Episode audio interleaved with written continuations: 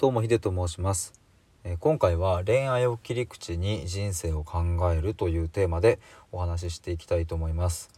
この収録はですね先ほどの、えー、ジュリさんとのコラボライブを経ての僕の気づき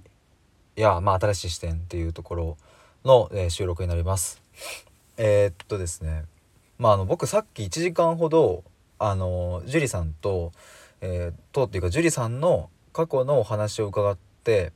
うんと、恋愛のですね、えを伺っていろいろこうそのご経験や、えーと、そこからのこう樹里さんの変化だったり、えー、考え方の、うん、なんか変遷みたいなところを、えー、伺ったんですけれども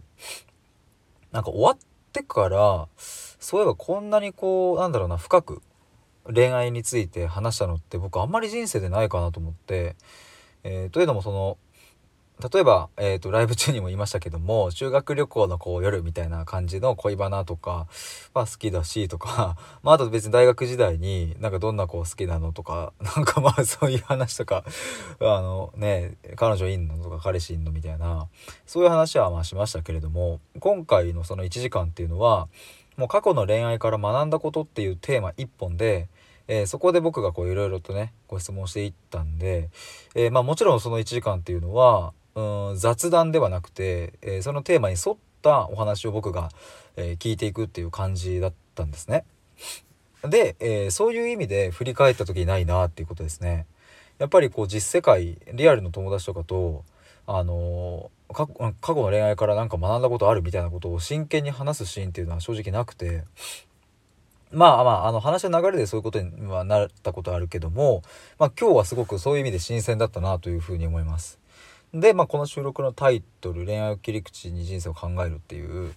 なんかねここってね本当にすごい本質的なことが隠れてるなというかうんなんか恋愛をあのなんだろうな軽視してる人はまあもちろんいないと思うんですけどもまあいないっていうかなんだろうなうん軽視ではないけどももっと恋愛から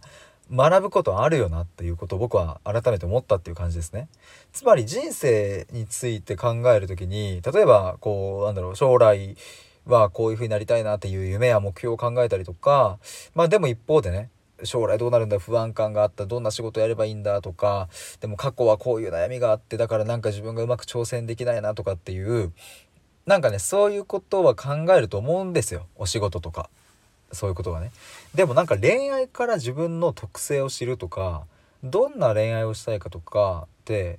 なんだろうなあのそこをもっとオープンに話す。えー、真面目にっていうかね真面目にっていうかこう真剣に語り尽くすみたいなのって超楽しいなって思いました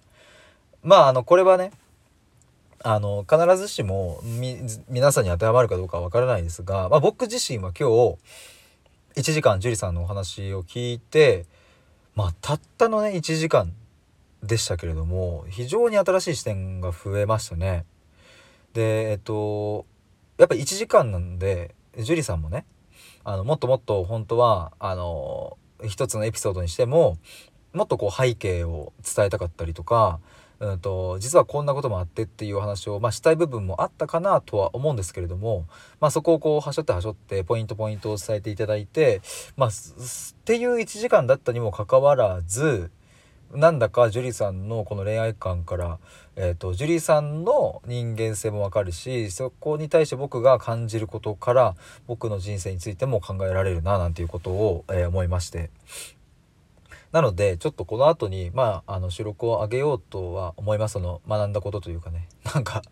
うん。あのちょっといつもあの収録があのいっぱいになっちゃって非常にあれなんですけれども。まあでもそれぐらいやっぱコラボライブとかをやると,、うん、と僕の中での気づきとかが増えていくんですね。そしてまあ繰り返しちゃいますけどもこの恋愛っていうところってねちょっとこっぱずかしいところが、まあ、僕はちょっとあったりとか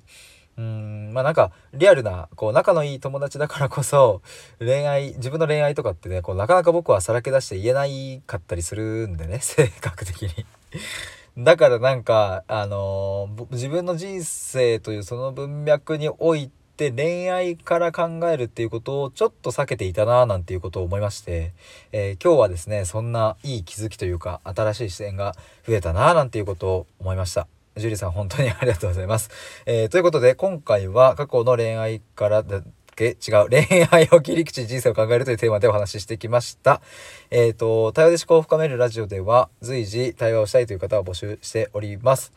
また1対1で、えーと、電話相談っていうのも行っておりますのでもしよかったらプロフィール欄また概要欄をご覧ください。